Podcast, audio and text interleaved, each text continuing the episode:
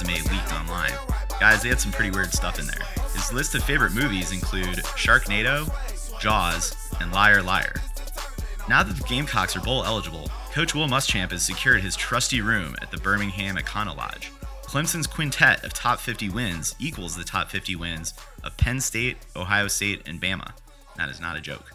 Clemson is 7 and 1, and life is good. Welcome back, everybody. What a weekend in college football. Uh, we are here to talk about a number of topics today. Uh, we, hot off the press is the college football playoff rankings, um, the first of those. Plenty of action there, a lot online um, going on about that one, so we will get into that. Uh, Clemson's back in the win column after taking on Georgia Tech over the weekend. We got the NC State game coming up, and a slew of recruiting news has come come off the off the press at this point. I actually want to start there. Uh, Cody, you are our resident expert um, when it comes to recruiting. You, you keep track of that pretty closely. What are you hearing these days? We haven't touched on this in a while. Yeah, I thought it'd be best just to simplify it down to offensive line and defensive line. Main reason is because defensive line is an area of need. I think one of the bigger or the biggest themes of the 2018 season is or the 17 season, excuse me, has been the, the success of the defensive line. Cleveland Ferrell, we thought he might go to the NFL. Austin Bryant, we had no idea, and Christian Wilkins, we we definitely or we certainly thought. So it looks like all three of or three of our four starters could be gone. So defensive tackle with Dex returning, with I think Nyles Pinckney, Albert Huggins there, we're looking good. But we need some help at defensive end, and I, I don't I don't think there's a lot of confidence in Xavier Kelly um, by next year. Justin Foster maybe, Logan Rudolph maybe. I mean, Xavier Thomas is going to come in right away and play. Yeah, I mean, yeah. in addition to those names, Cody, we- we will have Richard Yeargin back, right? Which should be a shot in the arm from a depth perspective, but you know he he'll bring experience. But I think you're right. We're going to need to restock the cupboard. It's not going to be quite like getting Kelly Bryant back this year, though, with Yeargin. Austin Bryant. Austin Bryant. Right, right. I, I say he gives us a plus grade. He's the only one that I think will give us a plus grade. But yeah, when you're talking about the upside of like Cleveland Ferrell, Austin Bryant, uh, he's not at that level, and he's not going to be, quite frankly. But and I should say, the recruiter defensive end expect him to come in year one and be great. Da'Quan Bowers couldn't do that. Jadeveon Clowney couldn't do that. It's it's unlikely, but we do have the guy that could potentially do it. And that, like you said, Ben, that's Xavier Thomas. He's I watched this film. Um, he's a man among boys at down at IMG Academy, originally from Florence consensus five star. Some rate him as the top recruit in the nation. Uh, definitely the top defensive end in the nation. A little bit about like his playing profile. He- he's a little bit smaller, not as long as like a Cleveland Ferrell or Austin Bryant, about 6'3", but has elite speed off the edge. Um, great, great moves, and I think he's at improving technique, working down at a, at a higher profile school like IMG. Um, and and tremendous motor. He's going to be able to do like not only will he get to the pass rusher or get to the the quarterback, but he'll also be able to play a bit in space, redirect his body, get on the edge, like you've seen a lot this year from Austin Bryant and Cleveland Ferrell. So if there's any chance of anyone to in the whole nation defensive end wise that can make an impact, it's him. Cody, where do you think um, Brent Venables, I guess, we'll have him slotting in next year? Where would you see him playing? Would he be weak side, or do you think that's Richard Yeargin's territory? I well, I think they'll use him. it- It'll probably be it'll come down to need the recovery of, of Yeargin. I think they see him as strong side would be my guess. I, but I think you can play him at both. And I, how I think he's ready made size wise, where he doesn't have to necessarily put on weight, and he can set the edge. He can get to the pass rusher. It's just how you want to use him. I think really how the other players come along, guys like Xavier Kelly, um, and as well as a potential recruit. I'll move on to KJ Henry, who is is on our radar another five star defensive end. He pros, profiles more as your weak side pass rusher, I, I, I believe. Um, both of them could play either side, but he is again. He's not. He's from North Carolina. He's not a commit uh, committed guy yet. But it looks like he has Clemson as as the top team, along with Virginia Tech and Alabama. But he's really really long, great length, uh, great athleticism. Uh, he played basketball, so he's another guy that can play out in space. Um, he's going to be a, a good pass rusher. He doesn't show as much on film, but he has a, such a long stride that he just covers so much ground. And one of the things he, I think he does at an elite level, and I, I, I really haven't seen this, is uses his size to deflect passes, and that's becoming a big part of of being a good defensive end, uh, you know, modern football. So Any possibility that you see Clemson at some point next year uh, starting two five star true freshman defensive ends? I, if if KJ Henry is the other guy, there's a possibility. I would give it. I would say it's probably like a 33% chance. I, I think there's strong odds that both of those guys, if if they commit, hit the two deep, and at least one of them starts. And I imagine for KJ Henry, that possibility is going to factor into his decision where to sign I think so. I well, compared to Alabama. He's, I mean, from all accounts, he's always been a Clemson lean. If uh, you know Dabo didn't have the policy of when you commit to Clemson, you should, shouldn't be taking your other, other visits. He probably would have already committed. I think he wanted to play out the process, get his other visits in, see some other schools. But um, everything that we hear is that Clemson's been the front runner for quite some time. I think so. He he fits well. Uh, just kind of like he likes the culture. He's he's a good guy. Dad is uh, a a, um, a running back coach at another school. So ECU. Yeah, ECU. That's right. So he's he has that pedigree, and that's what you want. You want guys that kind of grew up around football. Their dads have instructed them. Adds another like dynamic culturally that that helps the team. Coach's sons. You see it with Van Smith. Exactly, exactly. They know the game, and they just they kind of just know how to act in in that environment, and I think it enhances the culture. Um, I'll mention one other guy who is, in any other year, would be our top defensive end recruit. I should say five years ago, ten years ago, it would be our top defensive end recruit. Uh, this year, I don't, I don't want to say he's an afterthought. He's far from that, but it's Justin Mascoll, and if I'm pronouncing that wrong, sorry. Um, he's his rankings are kind of there's conflicting views on where he ranks, but uh, he's four star, kind of that three four linebacker hybrid that we've seen. Sometimes it's just hard to predict where those tweeners will land because of their weight. He needs to put on a lot of weight, but uh, I think with his upside, six four, credible speed. Uh, if I think with our strength and conditioning program, the way that we've developed guys, more of a developmental type prospect, but could make an impact early, kind of situationally on pass uh, passing downs. But also, I mean, ultimately, he could be like by year three or four, could be an All American, All ACC type player, like that type of upside. It'll be interesting for these guys that are sort of on the bubble to see how Coach Todd Bates can factor into the recruiting process. Um, losing Hobby, losing Brooks, I know we we on this show were concerned about the ability to have continuity of recruiting, um, but signs are pointing to this being one of the best, you know, right up there with some of our best DE classes or D line classes. Um, we can talk about Cade Mays, another five star guy here on the offensive line here in a bit, but over under Cody, uh, four five stars in this class this year, Four and a half. four and a half. Okay. Yeah, you um, can tell I don't know how this Vegas thing works. Are You we could- gonna are we gonna sign more than four or four or less? Right, four and a half. So over unders at four and a half. We already have two in the fold uh, with Lawrence and and, uh, and Thomas. Looking good with um, Henry's looks Henry. good. That would be a third, and you know, I say I say we get four, so four more. Yes. so that's between Cade Mays, Patrick Surtain. Are we still in it for him? No, no, but um, there's there's a couple other guys that are that we're kind of just hanging around with, and you know something I alluded to I think over text was our different strategy this year, and we've talked about this on the pod here before, but it's not taking a guy early like we've done just as as, as recently as two years ago, where we're taking a three star guy early in the process because he wants to be at Clemson, doesn't quite have the upside.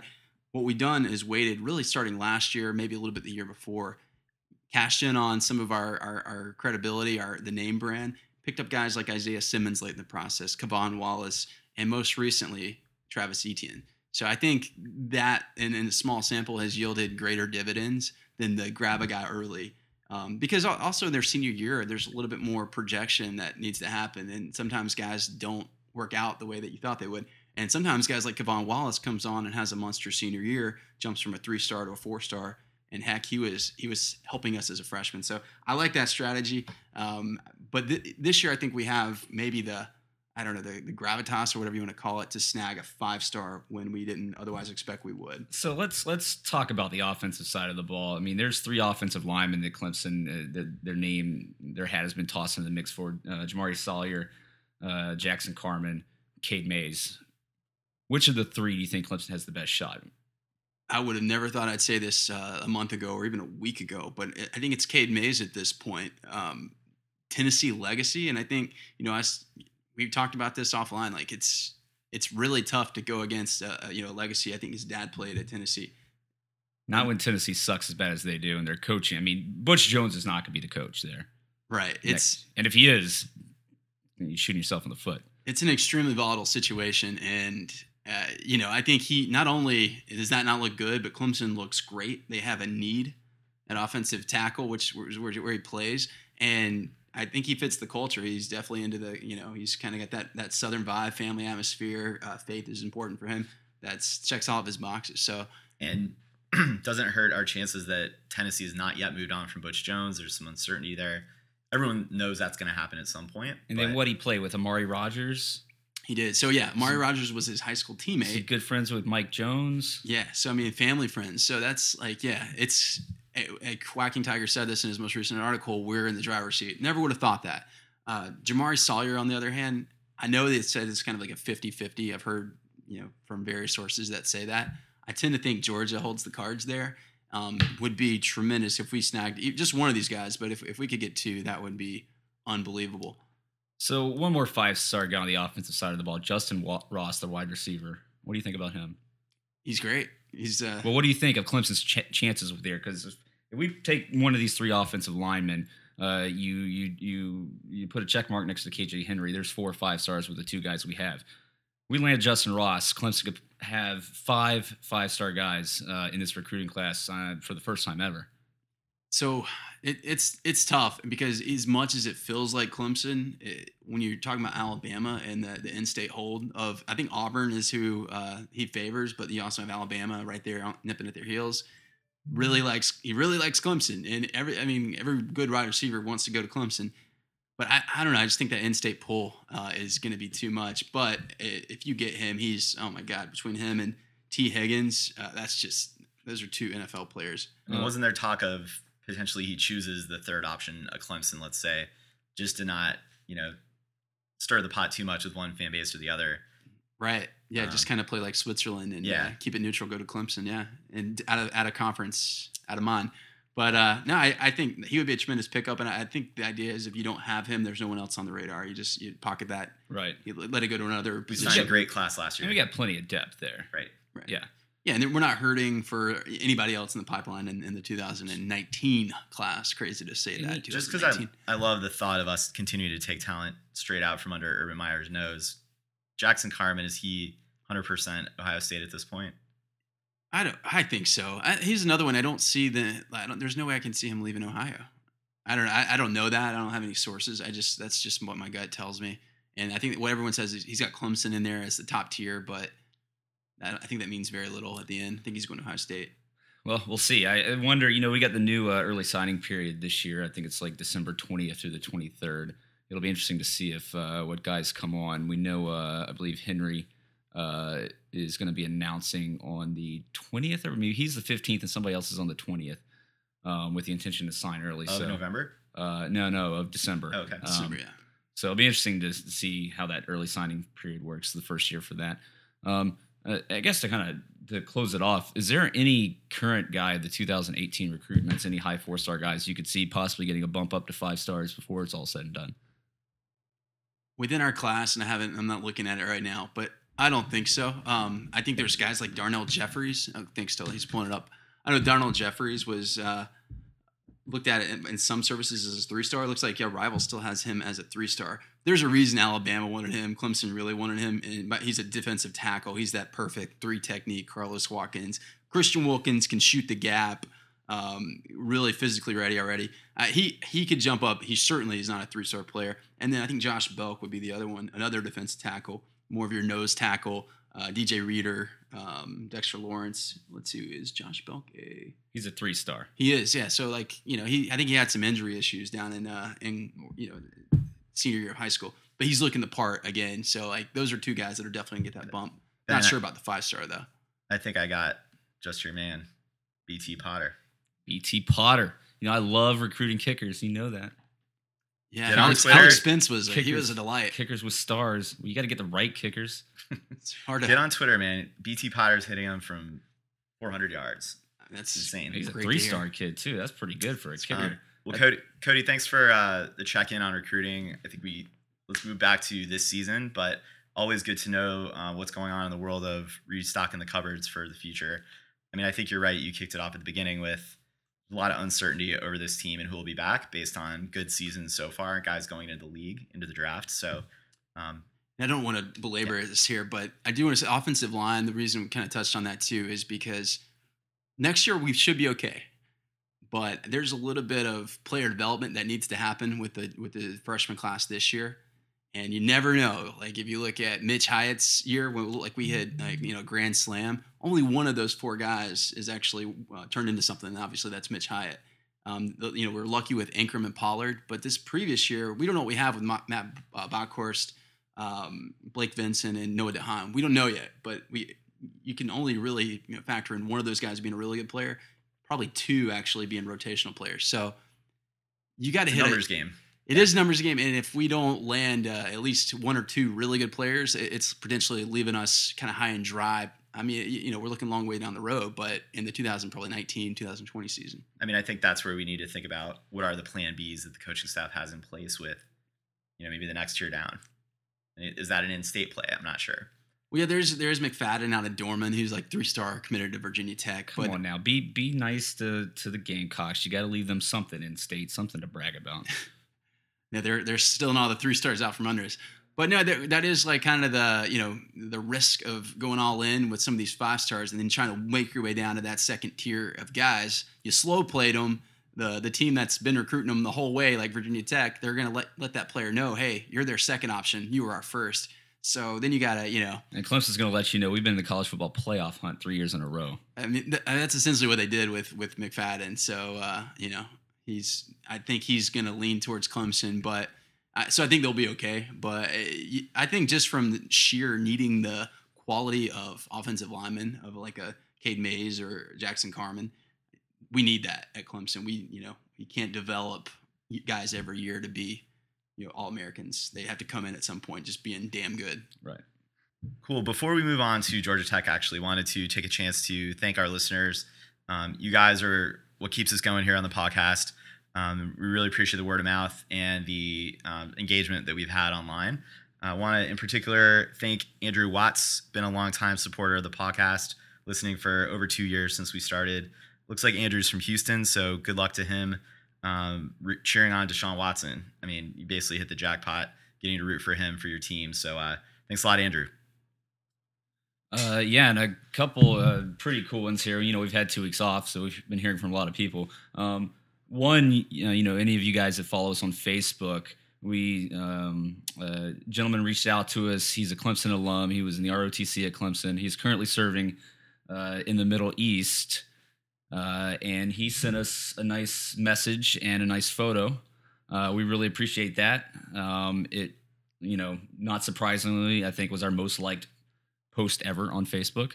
Uh, so that was pretty cool to see that uh, you know he's there overseas, uh, protecting our freedom, listening to the podcast. So that's that's pretty cool. Um, and appreciate his service. Um, keep listening, man.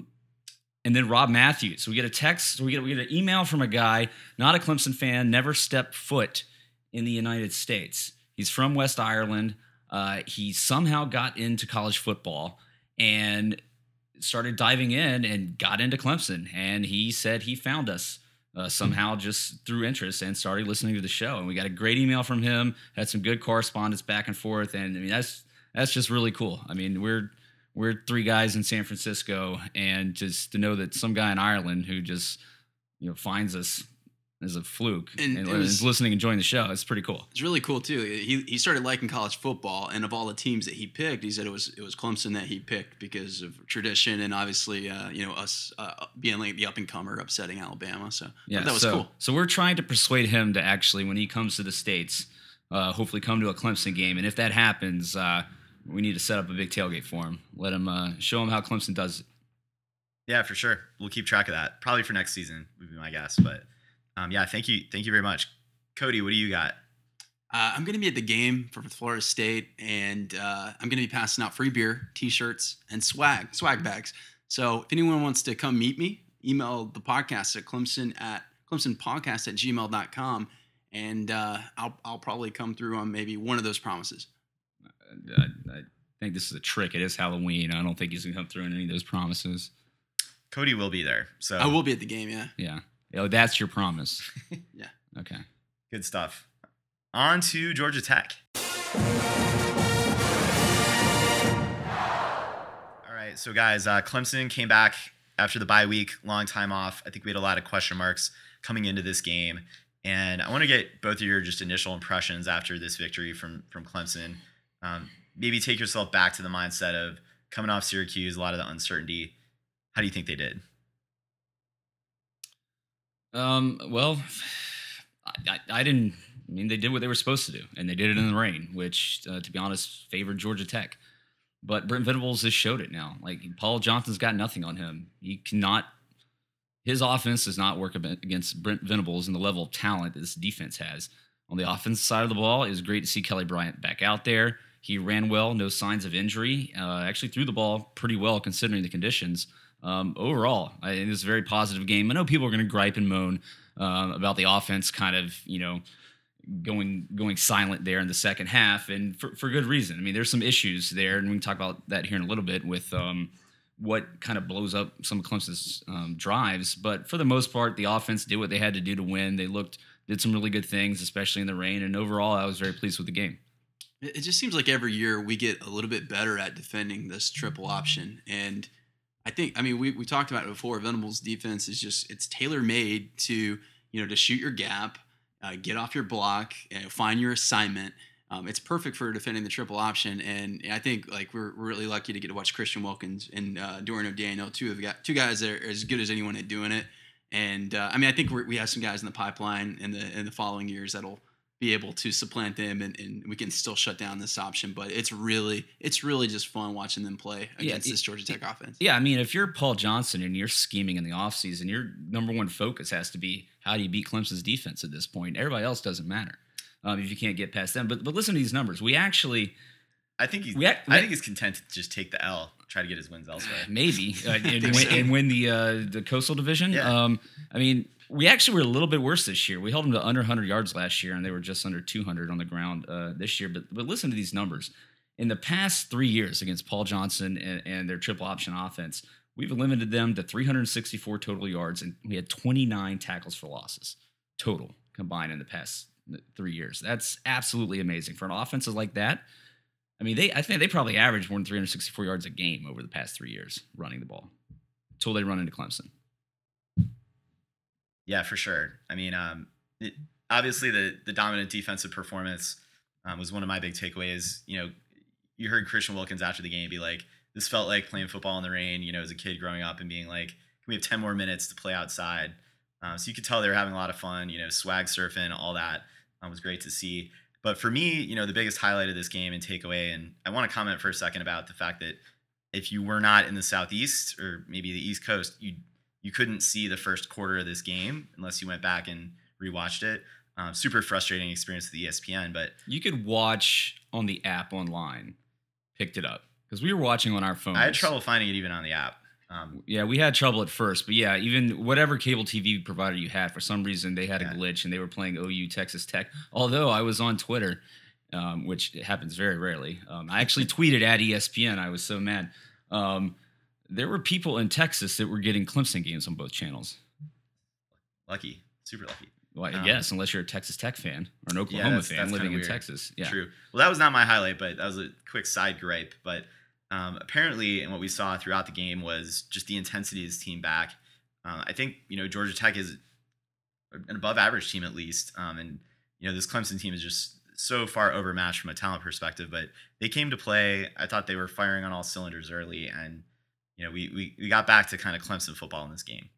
Yeah, I mean, there's on the defensive side of the ball, there's, yeah, I rewatched the game. There's not much more that you can say other than the fact that the entire team did their job. They they, they played so disciplined, um, and these aren't the same guys that were there three years ago either. It's not like you know guys have been playing against this for three years. You know, some guys played last year, obviously, but they're just rotating in. The talent difference in Brent Venables' scheme and his ability to defend this type of offense is absolutely absolutely stunning. Tre Lamar fantastic game. Led the team tackle for losses.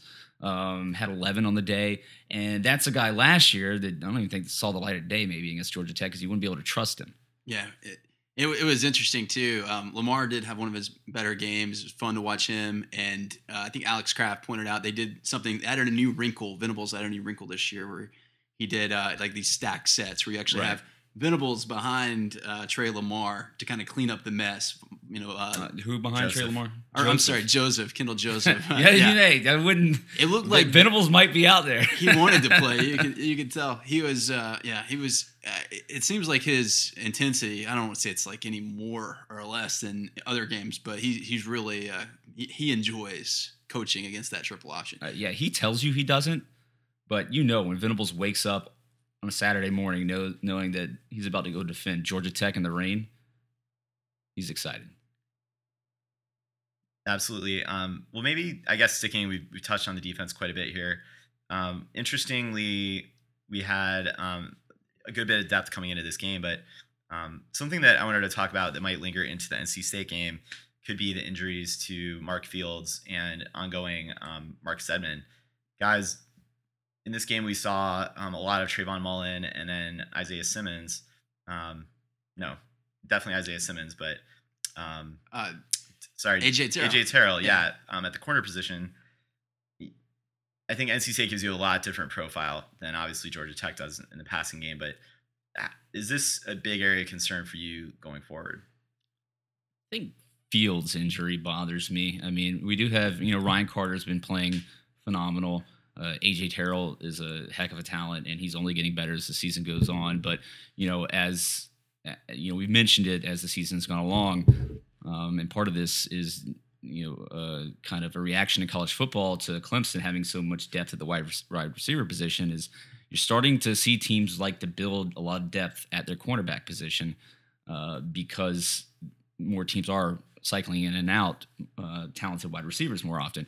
Uh, so to keep them fresh, you want more guys out there. So as the depth starts That's to how we that's how we burned Ohio State. yeah, and as the depth starts to take a hit, you know, you have a Mark Fields go out for a couple of games. Marcus Edmonds still hasn't returned yet.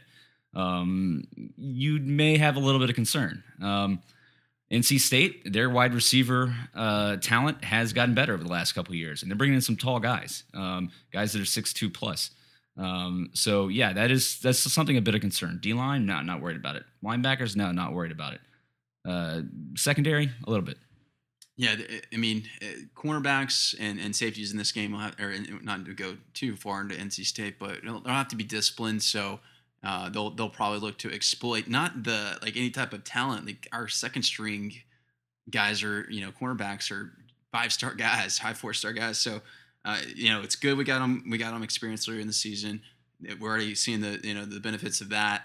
But they also have to be disciplined. I, I do I do worry a little bit, but at the same time, uh, you know sometimes you take talent over experience too. Well, on bottom line, Take the trade-off. focusing on this game in particular, there's not really a lot that we learned from the Georgia Tech game in the secondary. Other than that, Isaiah, Isaiah Simmons actually played pretty well. Right, for sure. Um, and you were unlikely to face the same type of offense going forward. So Yeah, I don't think uh, Navy is gonna sneak make into the make make, the, make the playoff or Wofford.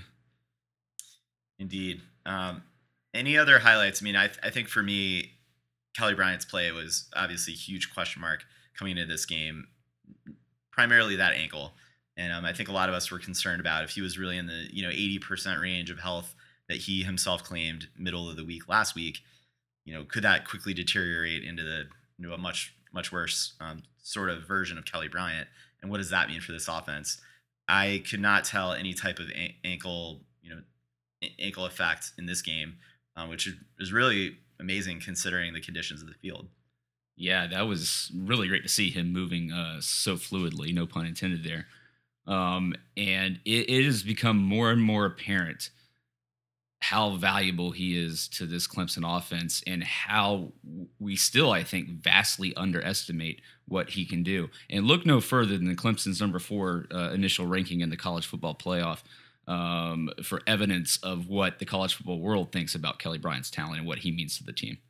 Yeah, I agree, and it, it's it's quite clear. You know, it's not just his value. Um, I mean, it, it's it's his threat of the run, and it opens up so much. We saw it with Deshaun Watson at times when it was clear that we were going to allow him to run.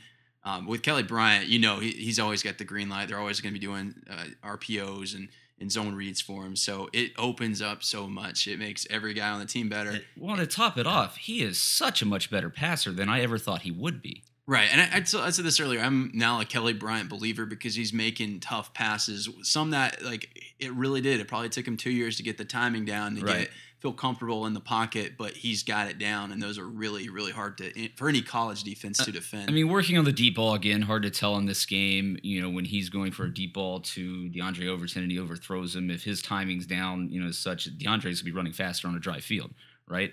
Uh, Deon Cain, on the other hand, Deon, Deon, Deon, Deon needs to pull it together, stop dropping balls, start laying out for balls. His talent ceiling is so high, he's not living up to it. He's still making some great plays. The first touchdown, that uh, quick little move back inside to get around the defender. I love that we went to him twice on the first two plays.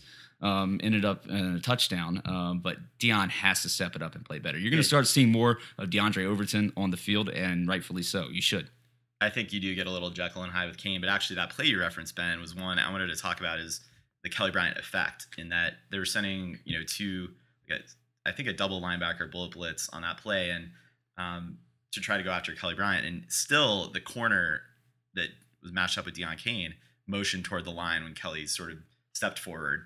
Um, and Deon was able to get, you know, even just that half a step on him and and get by. So I think that again, the threat of the run, even if the rest of the defense otherwise should have a containment, you know, is enough. Kelly Bryant can get through those pretty easily.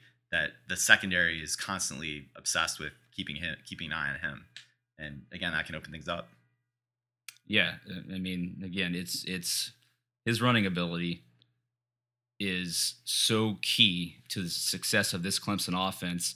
Um, it kind of sucks that you know we're that reliable on one thing, uh, but at the same time, it's like last year the success of the Clemson offense relied solely on Deshaun Watson. So you're going to have players like that, um, and it's natural that it's the quarterback position. So here we are again. Bottom line, Kelly Bryant has surpassed all of our expectations this year, and kudos to the kid, man. He's the leader of this team. He's the quarterback of this team, um, and be confident in him. I, I, I think we're going to go far as long as he's healthy. Yeah, it, and I think I think there's uh, he's he's poised. He didn't have that last year. I mean, you know, limited time. That sometimes you just don't have the confidence.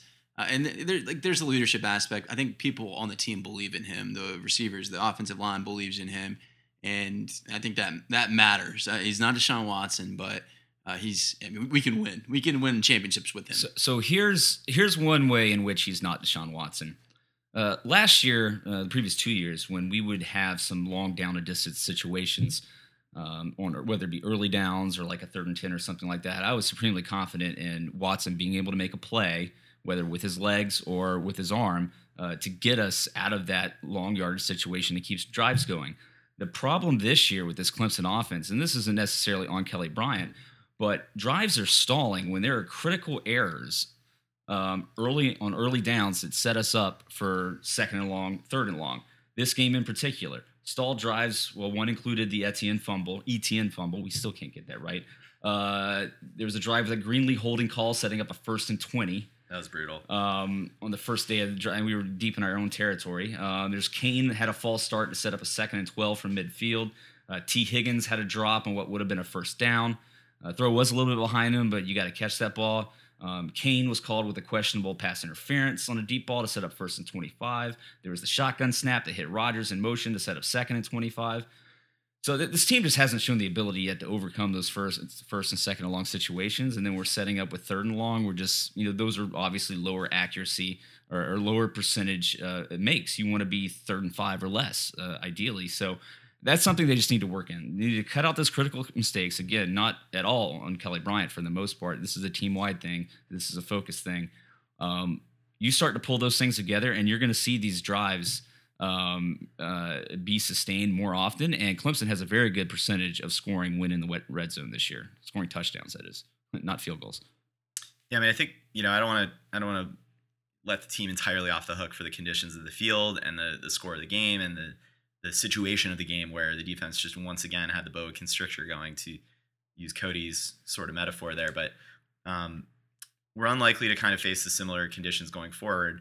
But I do think when you when you go on the road, it's not a night game this coming week, but you do need to maintain that high level of focus, and we cannot give up. Basically, we can't lose first down um, to an NC State that's a much better opponent. Right, and, and the weather has nothing to do with ho- holding calls, false starts, pass interferences, and whatnot. Right. Shouldn't. You're right. Exactly. Um, and half this game's going to be played at night this week, so the atmosphere will still be there. Indeed. Um, but again, you know, I think in this in this condition, we weren't likely to learn a heck of a lot about this football team. I think we it was nice to see a return. You know, didn't look at all like the Syracuse game. Looked a lot like you know some of the games before it. Um, a little bit more like a Virginia Tech style game. A little bit more like the Wake Forest game. So um, good to see that from this team. Um, was nice to see a play action pass to Milan Richard up the middle. I think that's a play that um, we got got really spoiled watching the likes of Dwayne Allen run for a while and Jordan Leggett last year, last two years really. So um, good to see the tight end more involved in the offense. Cannon Smith got a catch in the game. He's had a few.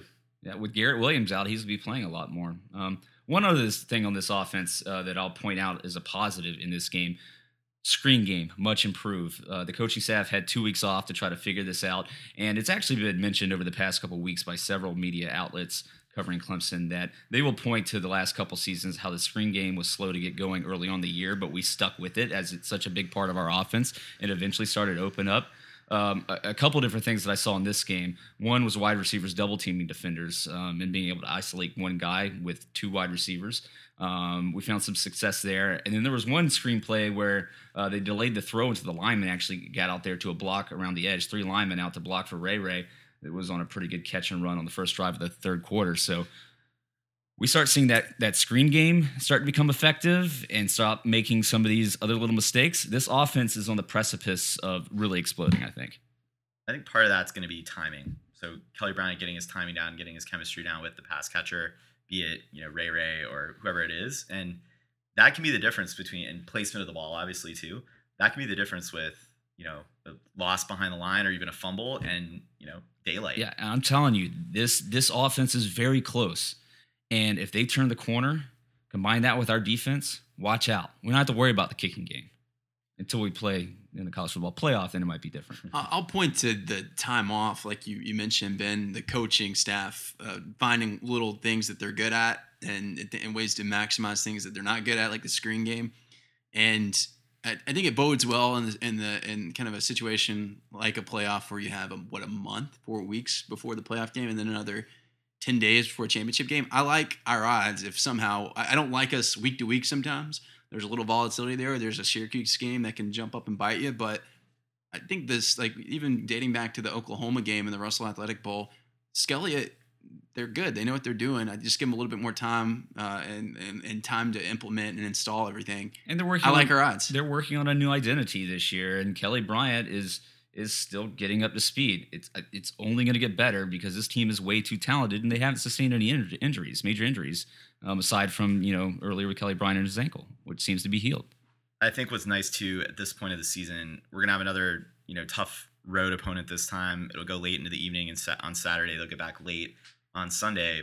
After that, you get Florida State, then you have Citadel, then you have South Carolina. Um, you know, the rest on this bye week rejuvenated this team and ideally coming up, some of our opponents will be maybe on the lower end of the spectrum of you know talent level and, and, it, and toughness. It refocused the team too. Um, and now, when the, with those college football playoff rankings out, you start to realize, okay, now it's real. Something is on the line. We have to stay in that top four. You're going to see them focus week in and week out, and if not, there's no excuses for it. Um, but got the time off. I think it's exactly what we needed. I think it's be very similar to the Pitt game and how we responded to that last year. I'm very high on this team right now. Obviously, a lot higher than I was after the loss to Syracuse. I want to wrap with one sort of comment um, that we got during the football game on Twitter, and I'll shout out the guy that um, tweeted it to us. He was like, "Hey, how worried should we be that we're just not putting teams away, that we're not, you know, icing this game, we're not getting that like knockout blow." Seems to obviously be the style of this team where we just go up with the lead, we sit on it, we get a little conservative on offensive play calling. I don't know if that's entirely the case in this game. There were obviously mistakes and stalled drives. Yeah, we did it last year though, and last year we were letting people hang around. This year we're getting a lead and we're holding it for the most part. So I mean, I, I wouldn't worry too much about it. And again, you, we've been cycling in more guys this year. We didn't do it as much in the Georgia Tech game, but we've been cycling more guys in to get them experience. When it when it comes crunch time, I, I guess my question though, Ben, is like, have we seen this offense play a four quarter game yet? Well, year? so so my concern is not putting teams away. My main concern is can this team, can this offense put together a game-winning drive when they need to? Because they're going to have to do it at some point. You look at last year, even with Deshaun Watson, even with Mike Williams and Artavis Scott and Wayne Gallman, Louisville, FSU, and Bama, we all had to put uh, together a game-winning drive. Um, and, and then NC State had to take them to overtime. So can this offense do that? That's the one thing we don't know yet. Yeah, I, I agree with that, and I would say the defense has gotten better this year. I think anyone, I think most people would agree with that, uh, aside from Syracuse. I think it's all strategic. I really do. I mean, yeah, there's there's some errors there, but you know, the rain was a factor in the Georgia Tech game.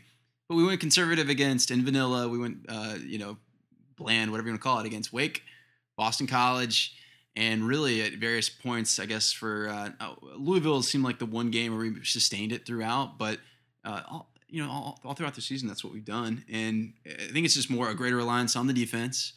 Like we were up by 14, and did anyone feel like that game was like in reach for Georgia Tech? And I know Bama's blowing air- out everybody, and if you're a Clemson fan, you'd love to see Clemson do that as well. But one, Bama's competition isn't um, as good at what Clemson's been playing, and two, I think you're going to learn a lot. Clemson's going to learn a lot more from them, their team, by playing in a little bit closer contest, getting other guys out there to get more reps to build depth than Bama is going out and being Vanderbilt fifty to nothing. Right. And later on in the show, when we talk about the college football playoff rankings and kind of where Clemson is and looking ahead, I think now you said it earlier, Ben, we kind of know what's at stake. We know where we are in, on, in the pecking order. And I don't think to this point the coaches and staff has cared one lick about style points or margin of victory or, you know, box scores, if you will. Maybe that changes knowing that we've got a little bit of a slimmer margin for error here. But uh, to answer the, the tweet, no, not concerned. The W's are all that matter, and for the most part, except for the one anomaly, we're getting those. They're not all that matter, but we're going to talk about that in just a second. Indeed. We do not control our own destiny. A conspiracy theorist here. The playoff committee controls our destiny, but Um, we'll, we'll go into more detail as to why. So we talk about special teams just for a second. Sure you thing. and Tully, you and I were talking about the kicking situation. Um, you know, it came out that uh, we, we brought on Drew Costa, a guy who tried out for the team before the the team, uh, the coaching staff like he sustained an injury and so kind of fell off the radar there. But you know, given the struggles of Alex Spence, Tully, you asked me. We were, we were talking about during this game, especially on that last drive uh, that Hunter Johnson was leading.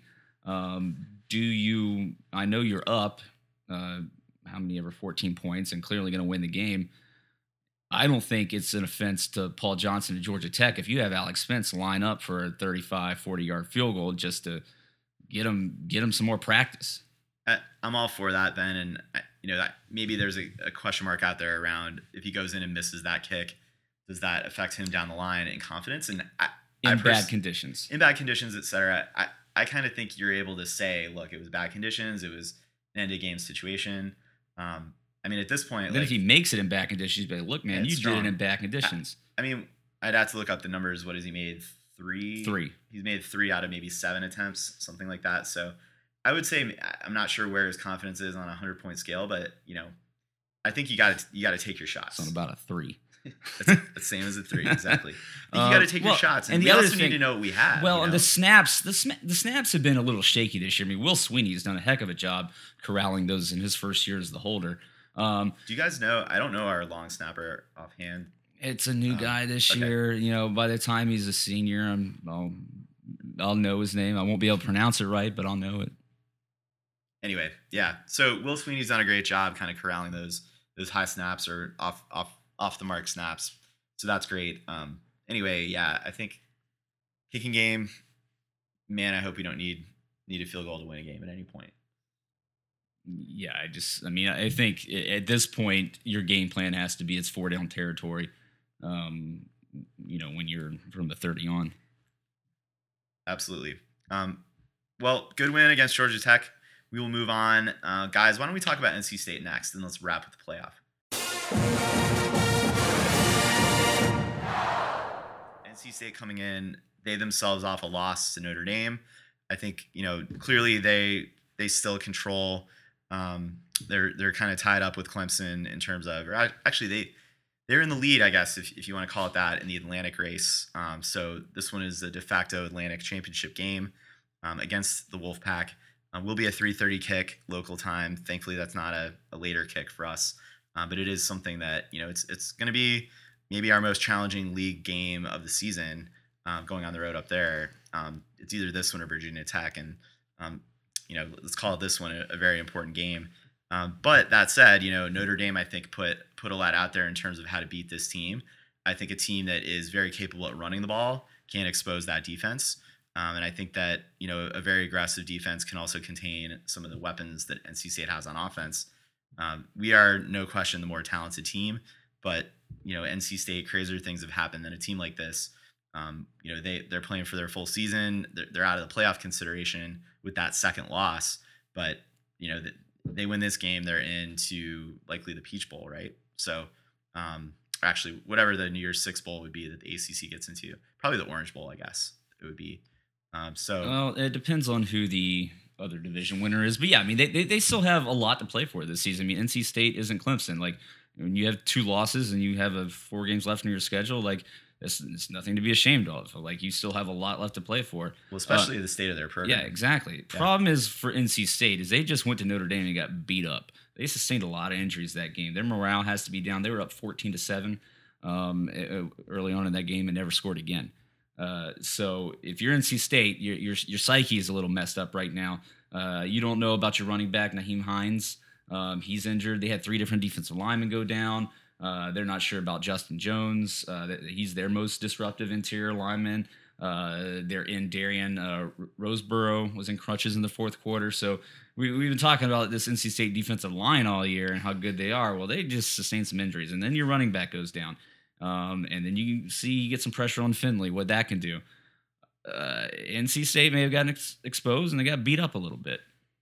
I agree, and I think you know you mentioned it, Tully, the running game. Uh, Wimbush, quarterback for Notre Dame, uh, and I can't remember Josh Adams, I believe, is Yeah. running back, um, quarterback, running back. A lot of option stuff, stuff that we can do with Kelly Bryant. Not a similar offense, but just in the in the options and in the running game. Really threw NC State for a loop. How much of that had to do with like like you talked about the injuries? Ben, um, their interior lineman started, defensive tackle was out. But all I saw from them was uh, a really like a really good defensive end in Bradley Chubb, and you know it didn't seem like there was a lot of help in the back, kind of the back seven linebackers or, or their secondary. And I think that's the book on them. Like if they don't make a great play uh, from their front four, then they could potentially be exposed. And if you're if you can do some stuff in the running game to to throw them off, which we're capable of doing, then you know you're gonna have some Well, success. And, and guess what? You know, we talk about this, you know, we've talked about it over the past few years how Clemson has been conservative with the play calling early on the season, done what they had to do to win games because you have these bigger games later in the year. Um, this year, it seemed to be that Florida State game. Not anymore. It's this NC State game. Uh, the offense isn't going to hold anything back in this one. This is, again, the de facto conference uh, or the Atlantic uh, Division Championship game. Uh, you're going to see new wrinkles thrown out there. You're going to see this offense uh, have the playbook wide open for this game, and you're probably not going to see quite as much substituting uh, between the first and, and second string guys. Uh, I I will say, Ben. I mean, I, I think I want to applaud the coaching staff for the rotations they did on the O line in this Georgia Tech game. I think it was their most complete, best game of the year from the O line. no, they played amazing. Great Yeah. to see that at this point of the season. Obviously, maybe some of that was in the extra coaching during the bye week or in the open date week, but um, that bodes well coming into this in this matchup. Yeah, I mean, offensive line played really good against Georgia Tech. Kelly Bryant had time in the pocket. They also rolled him out a good bit, which what I, I've been asking for. You get him out there with his legs away from some of that pressure. That's how you can counteract some of that because not only is he dangerous with his arm, he actually throws the ball pretty well on the run. Um, and also he can do something with his legs out there. So Right. And Uh, to your point, if they're if they're banged up, if they're if they're battered and bruised a bit, um, let's hit them with some of the tempo that we saw in this Georgia Tech game too. Yeah, exactly. And we've developed more. I mean, they're good on defense. They're not as deep on defense as we are on on, on you know defense on that side of the ball. So we'll see. I'm actually I'm a lot more positive about this game than I have been at any other point uh, in this season. Um, I took the South Carolina game as an anomaly at NC State, just pulling an NC State and losing a game they shouldn't lose, um, which is that's now on them. Um, uh, but after Notre Dame, it, they've been exposed a little bit, and I'm again feeling really confident about Clemson right now. Yeah, I think I think it just goes. You know, look, looking at their talent throughout, they're they have a lot of talent, kind of like Clemson of yesteryear. Like it's sprinkled throughout the roster, but by midseason, when you have weaknesses like in your secondary, um, when you don't have depth, which you know a lot, not, not many teams have Clemson's, Florida State's type depth. Um, those things get exposed, and that's what's looking like it's happening to Yeah. this team, and, and not a you know not a top ten team probably We- like we once may have thought. No, but I mean, you look at, you know, you do look at that defense and that defensive line. I mean, that that is key for them. And Clemson, if Clemson's going to do well in this game, they they still need to establish the the running game and be dominant on that front. Um, you know, Notre Dame's Josh Adams was the first back to go over 100 yards on NC State's defense this year, and he did it in the first half. Um, so uh, you still got to pound it on the ground. So I, I look to see us uh, be balanced still. And don't become one dimensional. Obviously, you know what you're going to do with Kelly Bryant's legs, but uh, you know, and then if you throw it on first down, make it uh, high percentage plays, high percentage passes. Don't Well, I think that's a theme of our offense generally. It's just putting like those high percentage opportunities in Kelly But we hands. we struggled in some games. Uh, we did it against Syracuse, where we were had some throws on first down, and we would not make them, and we'd be second and ten, and that was it. We weren't going to get a first down. So play smart, and that's where the, the developing screen game really helps because you can get six yards on first down with that, and that, that's a world of difference in being second and ten versus second and four.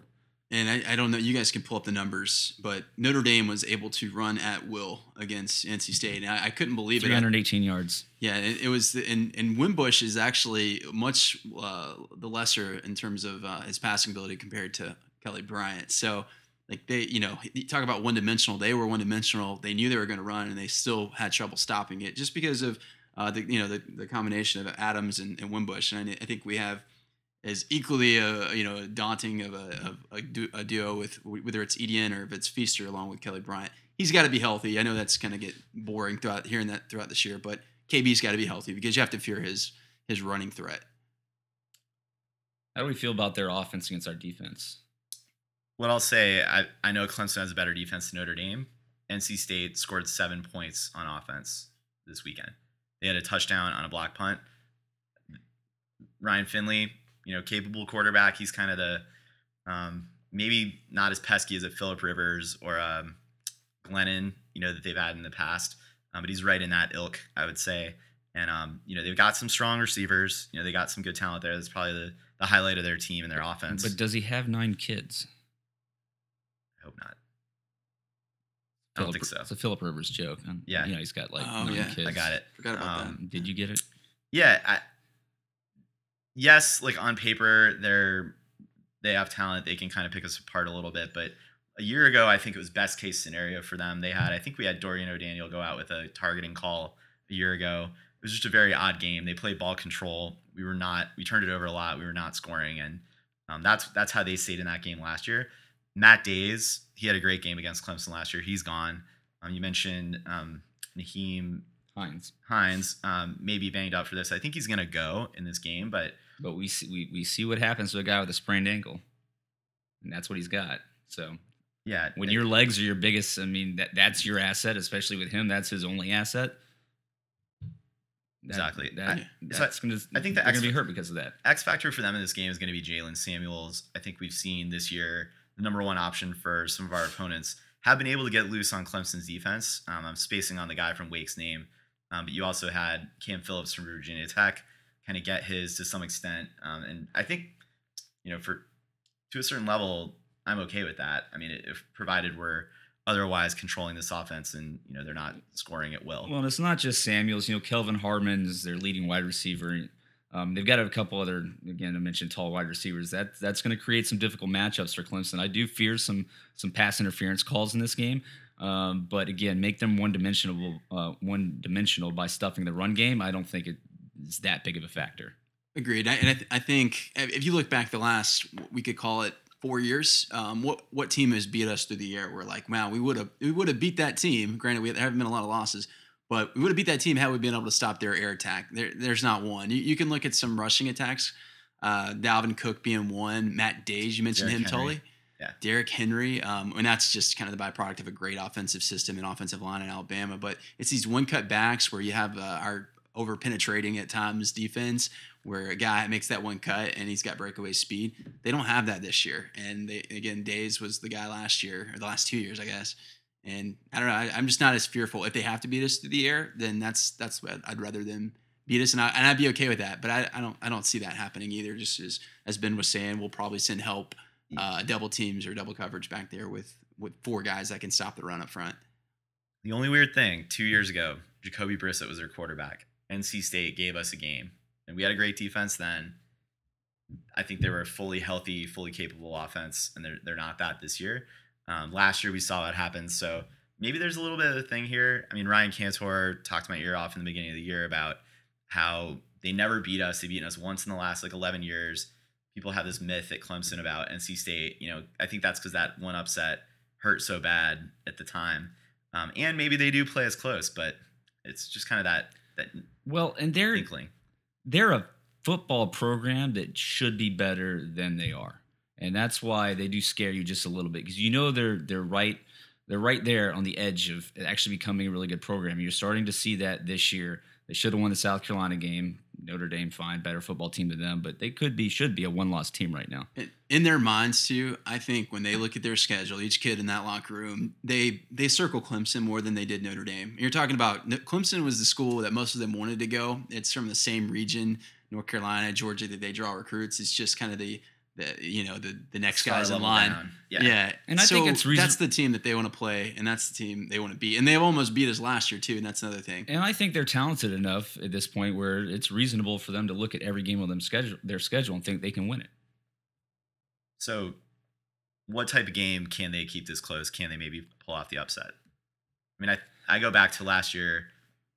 Uncalled targeting on Wayne Gallman knocked out our lead running back, made our offense very one dimensional, and we just couldn't get the job done through the air. It's gonna need to. They're gonna need to do it on defense. It's gonna need to be a low scoring game for them to win. If they're able to stuff the run and get pressure on Kelly Bryant, uh, you know, get some tackles for losses, some sacks, force him into some mistakes, uh, limit Clemson's offense, then they have a chance to to win a low scoring game against this defense. But I, I think if Clemson's offense is able to put up, uh, you know, upwards of 28 or more points, then game over. is Clemson's game. Yeah, it, it would just have to be, re- I think, really fluky. Um, I, I hate Yeah. to say the turnover. That's so simple, but if they do, and, and they could, if they can create some turnovers, maybe even get some points off of turnovers, that's a game they can win. All things held even with turnovers, it's a clean game. I just, it's tough to see a scenario where they where they beat us. If And it comes down to a field goal, they beat us. if it's a field goal shootout, yeah, we're in trouble. Yeah, again, you've got the motivation factor maybe on their side. I mean, I think you could flip it the other way and say Clemson, you know, our, our team, our coaching staff's probably in our players' ear about they almost did beat us last year. Like you need to put them away this year. Um, it's probably an easier motivator for their their coaching staff. But um, one of the things I was, and we'll talk about this in the playoff rankings.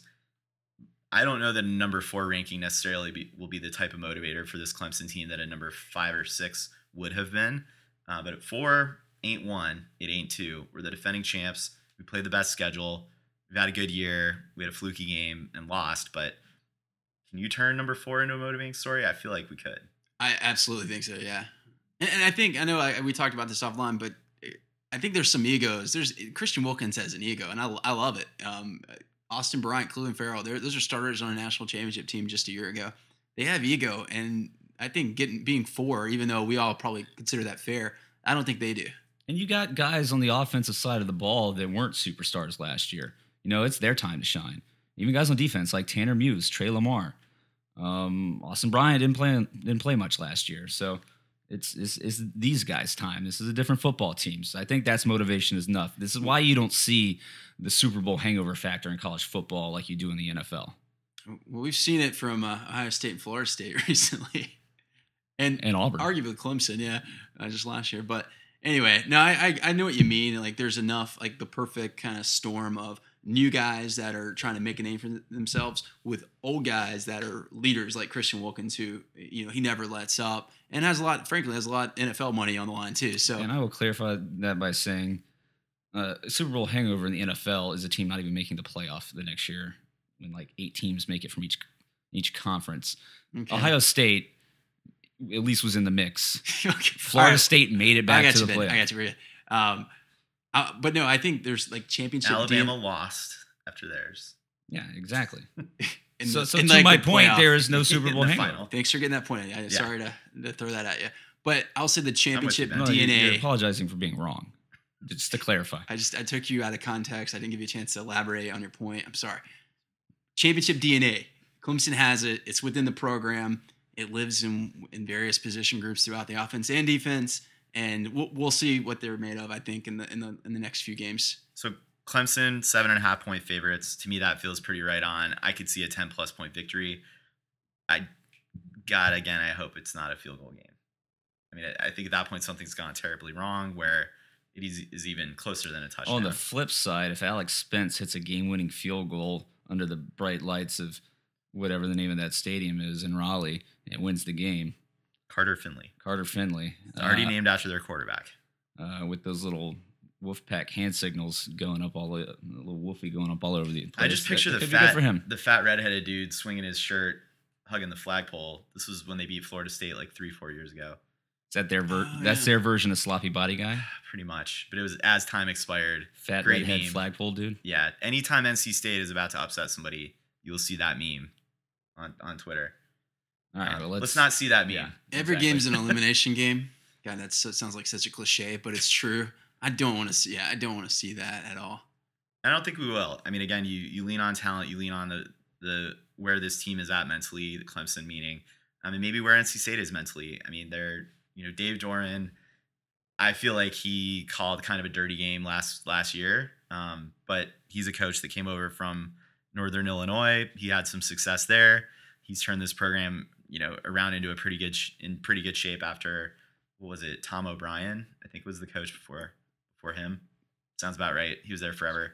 Um, so anyway, I mean, yeah, they're they're maybe on the upswing, but you know, this kind of was their window in their year with Florida State down, and Louisville. We all thought was going to be the, you know, that that third team in the Atlantic to to give people a run. They clearly are not that, and Lamar Jackson's about to go to the NFL, so who knows when they'll get back there? Their entire athletic department's in turmoil. So NC State is kind of like their their window right now, and you know this is this has got to be on the minds of everyone in that in that coaching room. Um, so this will be their Super Bowl. We will get their best game, even if they are coming off of Notre Dame. Right, I agree, and I think there will be much more pumped up. And seven points, like you mentioned, feels right. And but I, it, it feels right on paper. But do you? I, I can't see an outcome where we win by seven. I think we lose, or either we win by a few scores. It doesn't feel like there's that much. Bottom line, the key to success for this team this year has been get off to a fast start, build a lead, and dig in, lock down on defense. Period. for sure. It's a good good plan. Well, I think we we trust our offensive coaches to set up you know the beginning script of the game and, and get things moving. Um, hopefully, there's enough film on this NC State team after what eight games at this point. Particularly that last one against Notre. Dame. Yeah, I think we know the formula here. So ground and pound. So that's it for the pack. Let's move on to talking about the college football playoff rankings. The college football playoff committee guys just tonight released their rankings and this one was it's always interesting to see the first one especially when there's a lot of kind of clustering and conglomeration of teams across conferences at this point um, some would argue this is a little bit early to be announcing these things you still have you know division races happening you still have a lot of undefeateds that have some of their best games yet to play but they got to launch this thing at some point It's and- three quarters of the way through the well, season. and the fact that we're talking about it so much, they're making money off this. ESPN has a show. I'm sure it was highly watched and tuned into. This is causing a ton of talk. So I'm all for it. You know, I'm not just saying that because Clemson's on the inside. Well, think of of how this, many but- how many questions we had coming into this weekend that it kind of got answered and made the picture a little bit a bit clearer. I can't speak to year in and year out, but this year it seems like the perfect time. Yeah, it's pretty good. I mean, really, the last three weeks we've had top five teams go down, and um, certainly when we lost to Syracuse, and then this past weekend with TCU and Penn State losing, um, you know, there's a lot of chaos that's been happening already. So it's good to at least get a data point and a calibration of where this committee that's going to choose everyone's fate in you know five six weeks, where their th- where their head is. And you know, Bill Connolly, you know, podcasting Play Nobody and um, father of S and P Plus, you know, he said it's it's you know you shouldn't read too much into it, obviously, but it's really interesting to see where they're gonna kind of set the the boundaries on this thing. Yeah, because the, there's the teams look similar. We're talking about really the top seven, maybe they don't look that much different, but their resumes are quite different. Um, and you see what they value. Like Clemson doesn't have that top tier opponent or elite opponent uh, or you know, top 10 win, we'll say, but they do have a lot more quality wins than Ohio State that does have that one top 10 win. And they, they you know, they weighted that more more than uh, than the one big win. Uh, and then they have the bad loss versus an Oklahoma who lost to Iowa State. And, you know, I guess that's looking like a not such a bad loss right, right now. So anyway, it's just kind of like you see where their head's at. And I think they've been consistent uh, throughout the years. Uh, I guess their criteria slightly changes from year to year, but for the most part, they stay consistent within it within any given year. And then um, As they know move through the weeks. as you move through the weeks, yeah. And I, frankly, I think they. I told you guys, I think they hit it out of the ballpark uh, with the rankings. Not to give away my you know rankings, but that's I think they did a great job. Well, we can kind of peel this apart a little bit, and let's start with Notre Dame, Clemson, Oklahoma, Ohio State. I think that like three through six um, span is one of the most interesting because these are all one-loss teams. Um, some of them have lost to much worse opponents, but have a better resume. Clemson, um, Notre Dame has the best loss. They lost to Georgia, who by very few points. Georgia's number one. Georgia looks very dominant.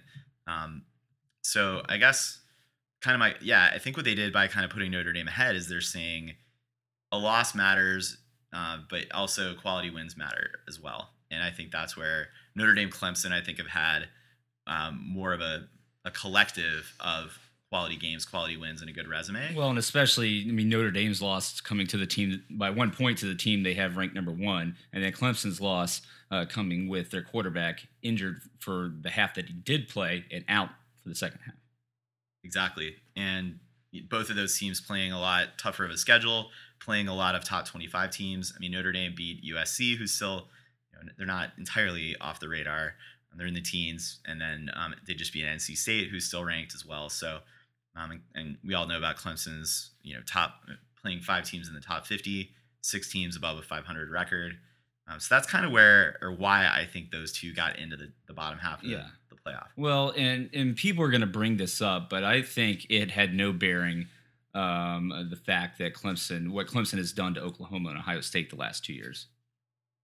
Doesn't hurt. doesn't hurt, but I don't think year in and year out, I don't think they take that in consideration. Look no further than them having Georgia over Alabama. I mean, Alabama's been beating the snot out of people this year, but they they looked at what they did on the field, not the fact that Alabama was in the national championship game the past two years. You say that, Ben. I'm actually going to disagree with that because, well, on some level, and we could let's debate this. It- Alabama and Wisconsin, if you don't look at margin of victory of the games that they're winning, their opponents have sub 500 records. Their in conference opponents have sub 500 records.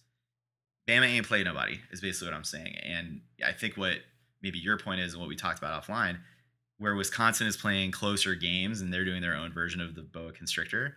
Um, they've had to escape in a couple spots. Bama is crushing the lesser teams on their schedule, but I think Bama deservedly is behind Georgia because Georgia has a gone to Notre Dame and won. You know they've played a, a, an actually tougher slate in the SEC so far, um, just with their cross conference um, matchups. Well, I, I think it's less so Bama being there the last two years, um, as it is the fact that they one Alabama is killing everybody, and two they still value the strength of the SEC more than they do the strength of the Big Ten, especially the Big Ten West. Yeah, it's a good point. That's why Wisconsin's down at nine. So um, I think out of conference, I mean Alabama, they did what they could do. They they scheduled Florida State, and you play who you schedule, and if they Yeah, if they've fallen off the map, I mean we're we're saying the same thing about Louisville. Well, and Florida State's a lot better football team than they're they're proving to be right now. Their season once once uh, uh, the quarterback went- went down, I don't even remember his name anymore. Um, on- once he went down in that first game, Fran- Deondre Francois. Once he went down, Alabama all but gave up on the season, especially after losing that second game. Um, Florida State did. yeah, Yeah, exactly. yeah. Mhm. So that win by Alabama is really a lot better than it appears to be right now. Yeah, but they, they factor that in. I think it's the one thing they don't get into the gray area. It's like, yes, they've acknowledged, you're talking to the committee chairman. Yes, we acknowledge that uh, Florida State is a different team now. That's what they say. Yes, we acknowledge that there were extenuating, extenuating circumstances uh, in the Syracuse game for Clemson because of the injured quarterback. But they don't they don't let you know as to like how much they value. Yeah, they don't do a Now, calibration. They don't like show Yeah. you their math. it leads Yeah. itself to a lot of subjectivity and or it leads itself to a lot of subjectivity and yeah how they how they look at it but you remove that florida state win from alabama and that is not a very good schedule. Give them credit for beating the teams like they should be beating them, minus Texas A&M. But that is it is really pitiful who they played, and and it shows where the SEC is outside of a couple Yeah. of teams. true, and it's not their fault. Um, they can't help that the SEC is down. They can't help. Well, that's pr- probably part of their fault that the SEC is down. Um, they can't help that Florida State is, is down. Um, uh, as far as Wisconsin goes, I'm not sure who they, who they played in their outer conference schedule. It's Oregon State Or- and or- BYU.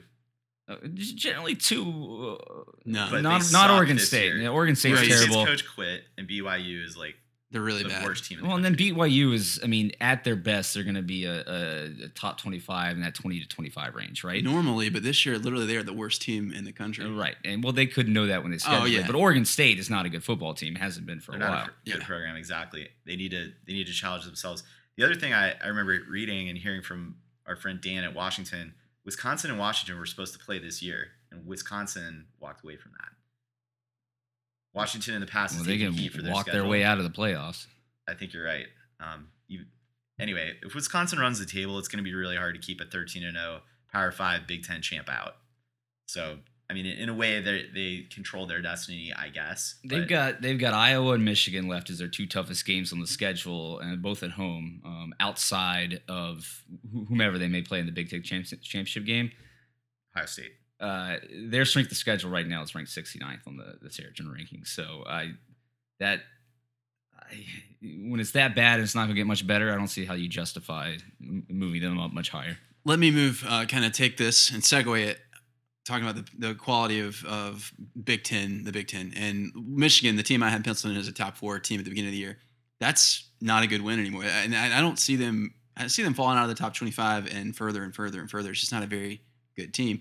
So, like Ohio State, Who Michigan? Michigan, yes. They're So- already out of the top 25. Are they okay? So, um, just looking at the Yeah. quality of of got, of teams on on Big Ten schedules uh, remaining, looking at Wisconsin and Ohio State, like Ohio State's probably going to be just fine if they can win out, probably. But I, I think they're they're getting a little overhyped as well. And look at who they've beaten so far. Not just Penn it's the State. stuff that we were Just talking about last Penn year. State. Listen, the Big Ten Conference is smoke and mirrors, man. I mean, they they get a leg up because of tradition um, in that conference, but Penn State's a good football team. Ohio State's a solid football team. Michigan, not a good football team. Who else are they playing? well, like like we're talking about Michigan Penn State's not that good. We're talking about Penn State as, as being like how we would calibrate Ohio State. Well, hey, they beat Penn State by one point at home.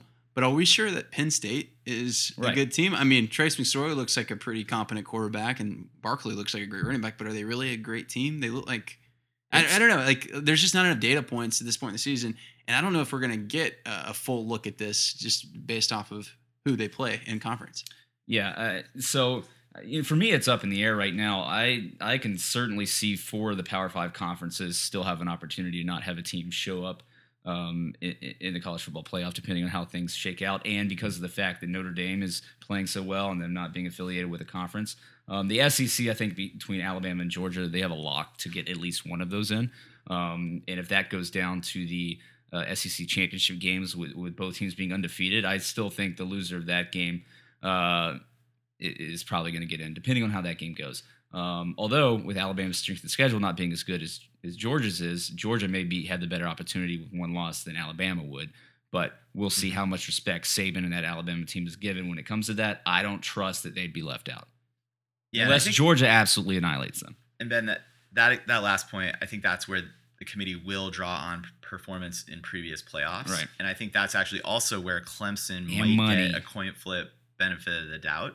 Is, I mean, if I'm the committee, if I'm on that committee, if I'm in that room, I'm saying the last two years, this past year and the one before that, the first the first round has all four games have sucked. They've been blowouts. They've been snoozers for a national audience. I don't know how many people were watching that entire game if you didn't care about one of those fan bases. If you were not in one of those fan bases, Right. Michigan State was like the equivalent of the Ohio State game for us. They got shut out by Alabama, and then you know we all remember what we did to Oklahoma. Alabama did the same to Washington for the most part. So a dismantling, and I think what they should be deciding on, and obviously they got to look at merit and quality of team, is like who is who's proven, who's most likely to you know be made one dimensional by the other team, and is the likelihood of a complete blowout a possibility. Yeah, and I just don't see Clemson getting blown out by anybody. No, and I mean you look at you look at the top four, or even I mean look, you know, down to six in these rankings. Who do we know or who do we feel have like on the confidence meter up to 95 percent is an elite team right now? Alabama and Clemson. We don't know that about Georgia yet. They look like a really good football team, but they haven't they haven't gotten there yet. We don't know. They're going to have to beat I, some other I, teams. I think we're we're we're when you go down uh, you're going down like kind of, of a fine line talking about the distinction between uh, a- an elite A program, program, and an yeah. elite program within one year. And I don't know that Clemson even is that proven, but I will say like kind of your point to I don't think there's as much volatility in, in the outcome. Clemson's not going to embarrass itself. Oklahoma has been known to embarrass itself both in previous years, but also in this season with their, you know, their Iowa porous, porous defense. Yeah, Iowa State.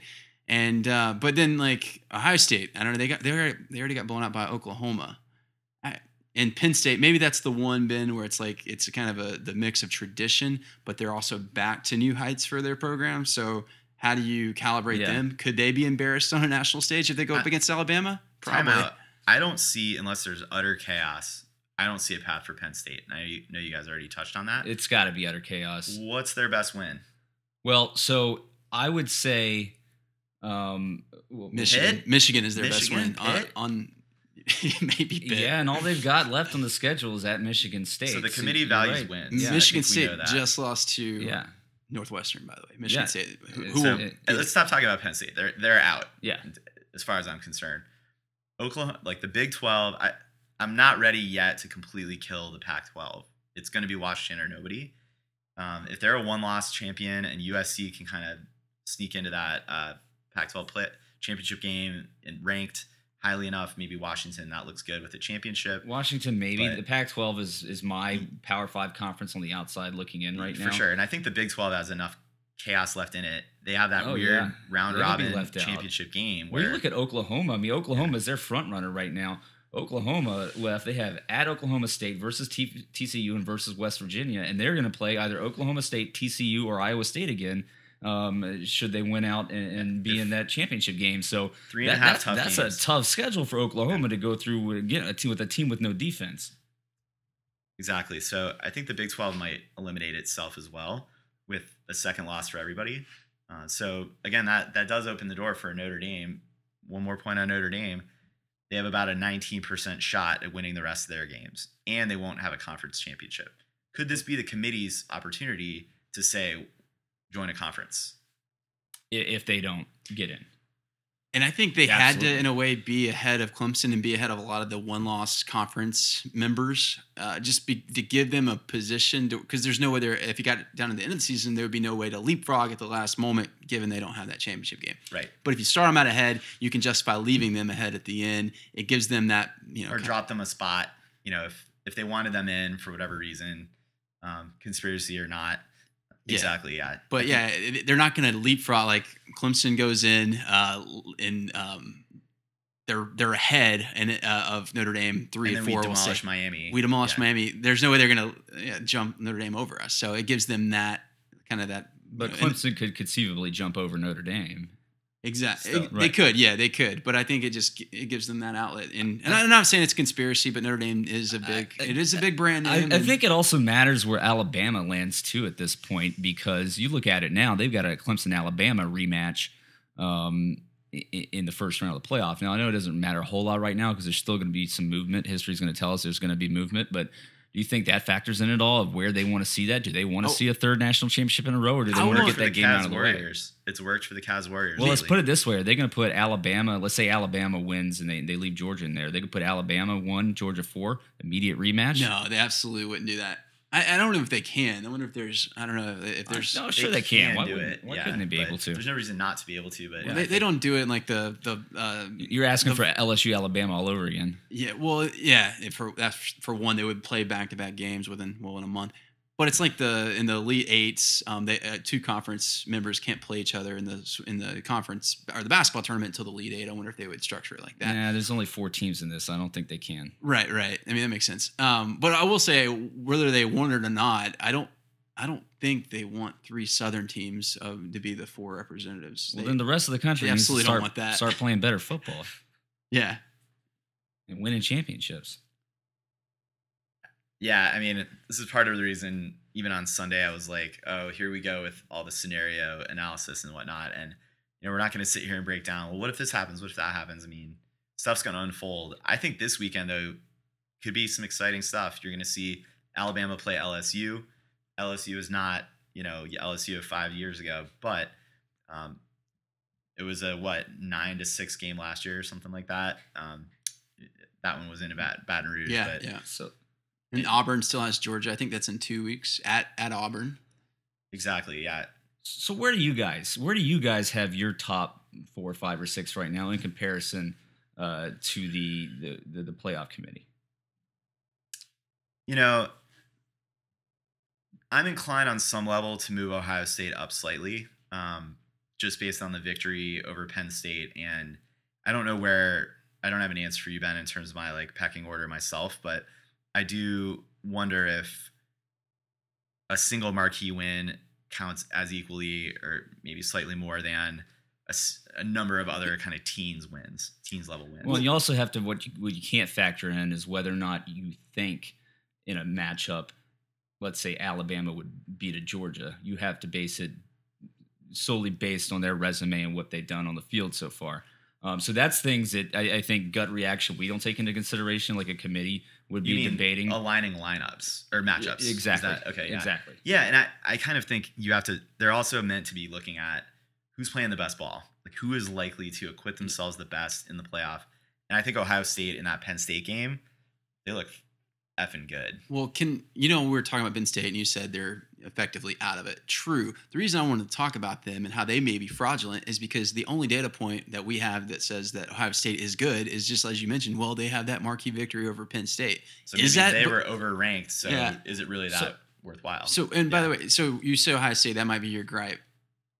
Would you jump them over Oklahoma? And that's been a big kind of a No, headliner I- I- narrative. I don't think you can. I mean, I, I can see like teams change throughout the year. Oklahoma has looks like they've regressed a little, so you can make a, an argument. But they went into Oklahoma, Columbus and beat them. Beat them Oklahoma has one loss to what is now um, a highly ranked Iowa State team. I know nobody saw, saw it coming at the beginning de- of the a decent Iowa State. But no, but I yeah, but, I But mean, yeah, I agree. They, they they played well. Okay, I mean, I actually have my top five is Georgia, Alabama, Notre Dame, Oklahoma, then Clemson, just based solely on the fact that Oklahoma did beat Ohio State big time on the road, and their only loss is to a number fourteen Iowa State team or.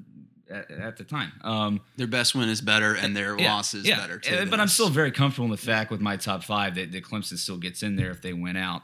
Um, but that's kind of where I saw it shake out. Now, Tully, where I mean, Ohio State. I think none of us argue with the fact that Notre Dame should be in there. Number three is a good slot for them, right? I guess so. Um, no, I think so. They, I think they I played a good you're right. schedule. Yeah, they played a good one, schedule. one one point loss to Georgia. Yeah, no, you're you're right. Now, do you have? Do we all agree Georgia over Alabama just based on? Unequivocally, Yeah. I I'd be almost be inclined to put Alabama like three. I agree. I, I, I thought about nothing that. against them. Like Hard they to- won the way they should have won, but there's no way Georgia should have been Well, behind Alabama. That'll play. And- that'll play itself out. So I mean, they're inevitably going to play each other. Um, Yeah, but as of now, what we have to go off, I, I don't know what world Alabama could be rated ahead of Georgia based off of resumes. They've played the same opponents too, two of them, and they've played almost the exact same game. But regarding the Notre Dame thing, jumping Yeah. them over Alabama, that's going to play itself out because these teams are going to have to play each other. So I don't think you worry about that, right? Notre Dame just feels safe being in the playoff. They still got some games on their schedule that they're going to have to win. Let They, they, they got Wake Forest coming in this weekend um, at Miami versus Navy, which Oh, you know yeah. is is always Okay. a tough game for them, and at Stanford. So I mean, they're gonna they're gonna have to win some ball games. Um, Yeah, like I said, I mean, 19% chance at running the table on that schedule. And I don't know, looking at those teams, I mean, I, I'd be most inclined to say Stanford because that's on the road. And um, who's most likely to be able to shut down their running attack? I think Stanford has the, the talent level. They're pretty close to a, a, a good blue chip ratio at Stanford.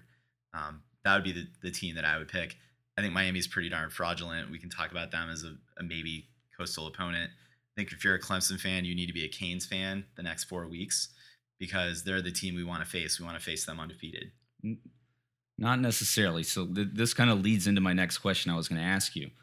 Um, there's several one last teams that aren't in the top 10 that I think have a chance, or that are in the top 10 that I think still have a chance we're not considering. TCU, their only loss is at Iowa State. If they run the table and win the Big 12, where do they stand? Oklahoma State, their only loss is at TCU. What happens if they run the table, win the Big 12? Washington, they do have the bad loss at Arizona State. You mentioned it. What if they win out, win the Pac 12? Virginia Tech.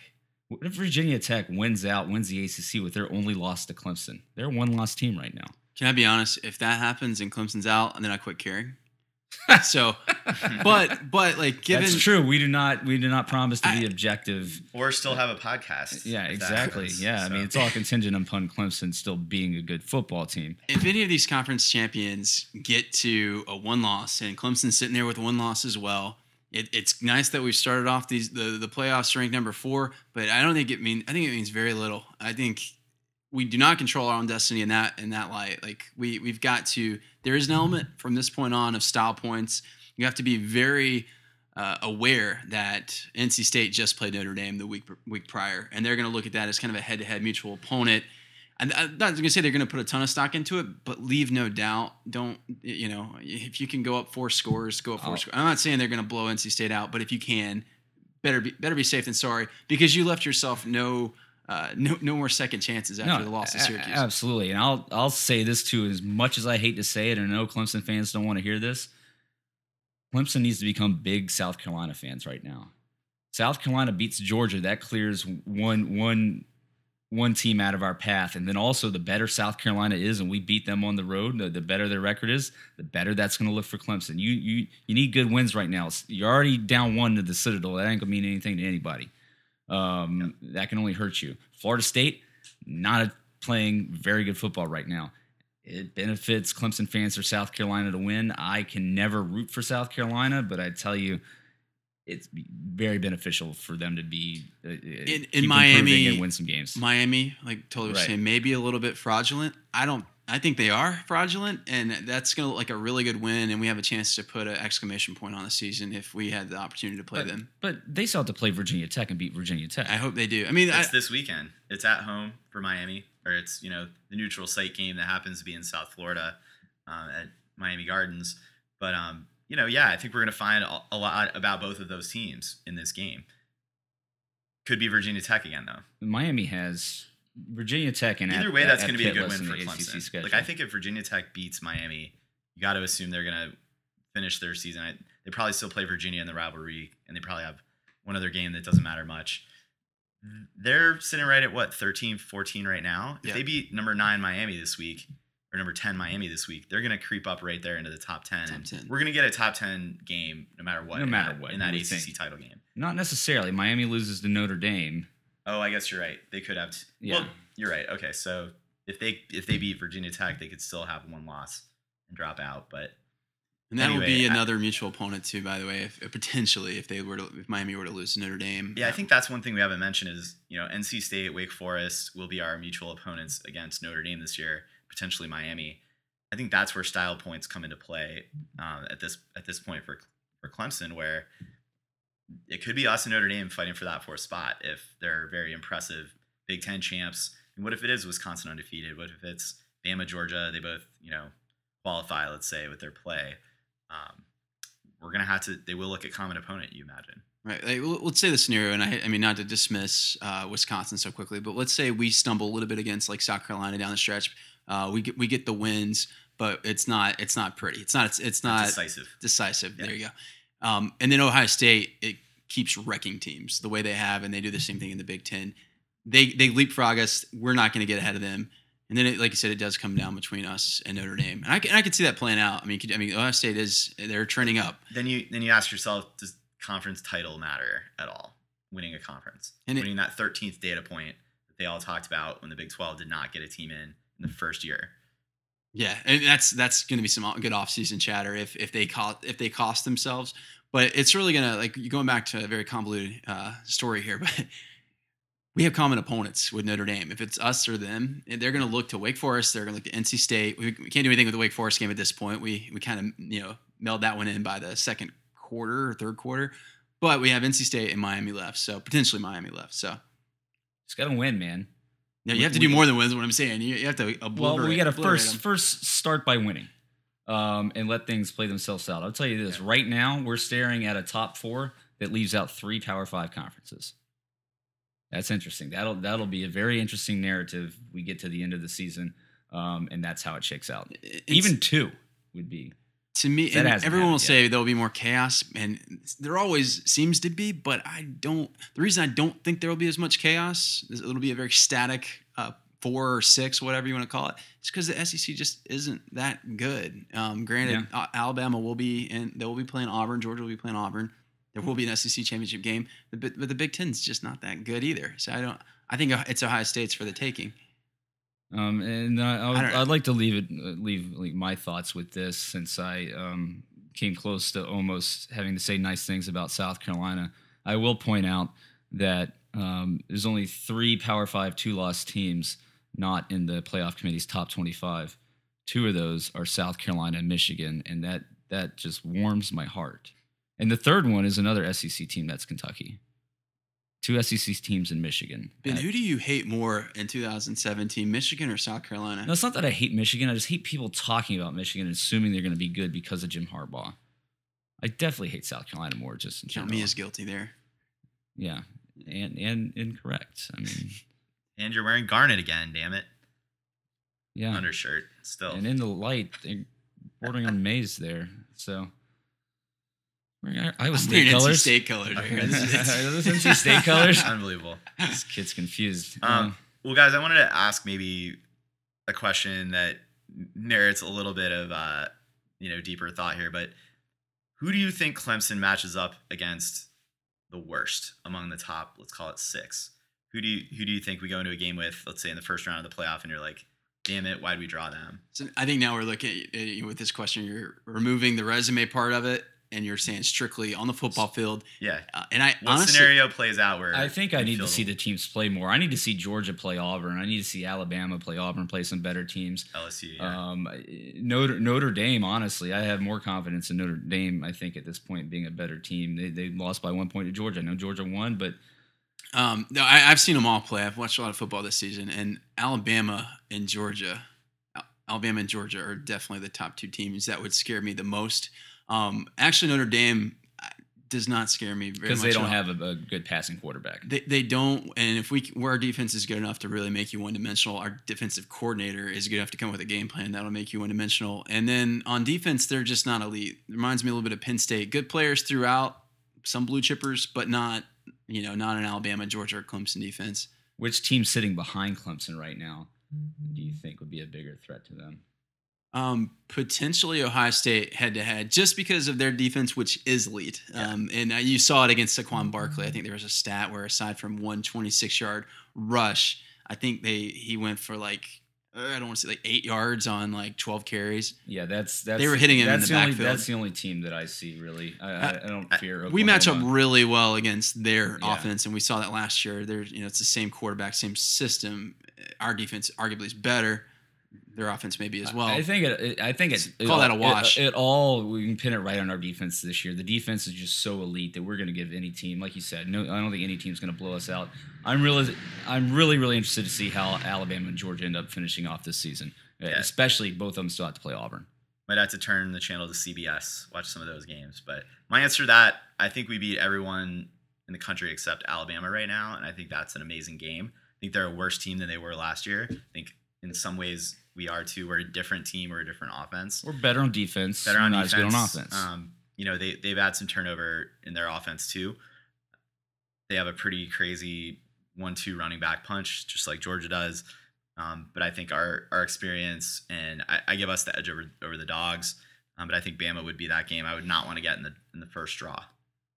I think again, you, you get four weeks to prepare for that versus the ten days or so for the final. But anyway, I, I like our chances, and I feel like again the committee we're, we're in it. We're number four. You know, path is ahead of us.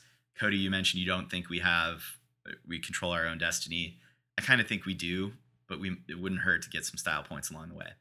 Right, and I know Ben, you, you mentioned like just focus on the win, and, and certainly you will, like you will focus on the win. But there's a time that we've seen it now in about five of our games where it's like you, you want to focus on the win, but you want to implement some strategies like less substituting, um, keeping your quarterback in a little bit more, opening up a few plays downfield in the third quarter, just to just to really make it a little bit more decisive. Well, and I, I'm less worried I'll be monitoring that. I'm less worried about style points uh, for the committee as I am just just to know that this offense is gonna is able to play up to its capabilities because that makes me feel better about this team actually being able to advance in the playoff and possibly winning another national championship, which is going to be very hard to do. And at this point, I would say they're not quite a good enough team to do that. Yeah, I just I just don't know that anyone is, to be honest. So I think exactly. you're right. We got to see we got to see more football being played. I cannot, with confidence, over fifty percent confidence, tell you a national championship team right now. Yep, for sure. Well, uh, long enough show here. I think um, appreciate everyone sticking with us. We will be back to recap the NC State game um, and preview to some extent Florida State coming up uh, a week from this Saturday. Appreciate everyone tuning in. Appreciate you spreading the word. And as always, go Tigers. And I'm so I'm so happy for our family. It's not, it's not, this is not for just us. This is for the Tajh Boyds, the Stephone Anthony's, the Grady Jarrett's, the Nuke Hopkins, Sammy Watkins. Y'all built this. Y'all started this foundation. And all we did is build upon it. And we finished it. It's been 35 long years. Clemson, y'all been waiting 35 years. It's finally coming home, baby. It's coming home.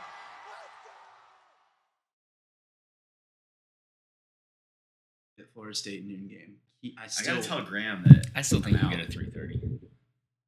Huh? Yeah, I would. I'll be like, Graham, tell you what, I'll send you, I'll Venmo you for the value before kickoff. Whatever it comes out. 10 to, minutes after kickoff. Ten minutes before kickoff. I'll just Venmo you the five bucks now. That? Well, wait, wait. He's gonna get an extra free taco out of that to take off ninety nine cents. so, His first bullet. Not enough has been said about the disruptive tempo. Hold on. I've, I've made a lot to do about that. I'm trying to tell you guys, you just don't listen to me. Yeah, because you say shit like Michigan's gonna be good. Touche. I'm pretty glad we opened the kicking game up and brought Costa out. But I told everyone here and on the Twitter that Spence wasn't very good. I hope he doesn't cost a game. Oh. It's great.